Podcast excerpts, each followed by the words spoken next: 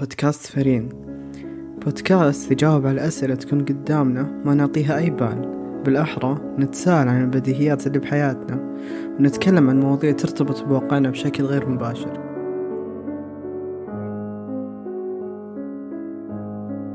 ليش لازم نعرف كل شيء؟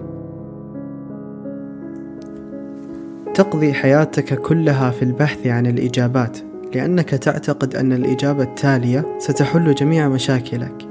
وتجعلك أقل بؤسا. لأنه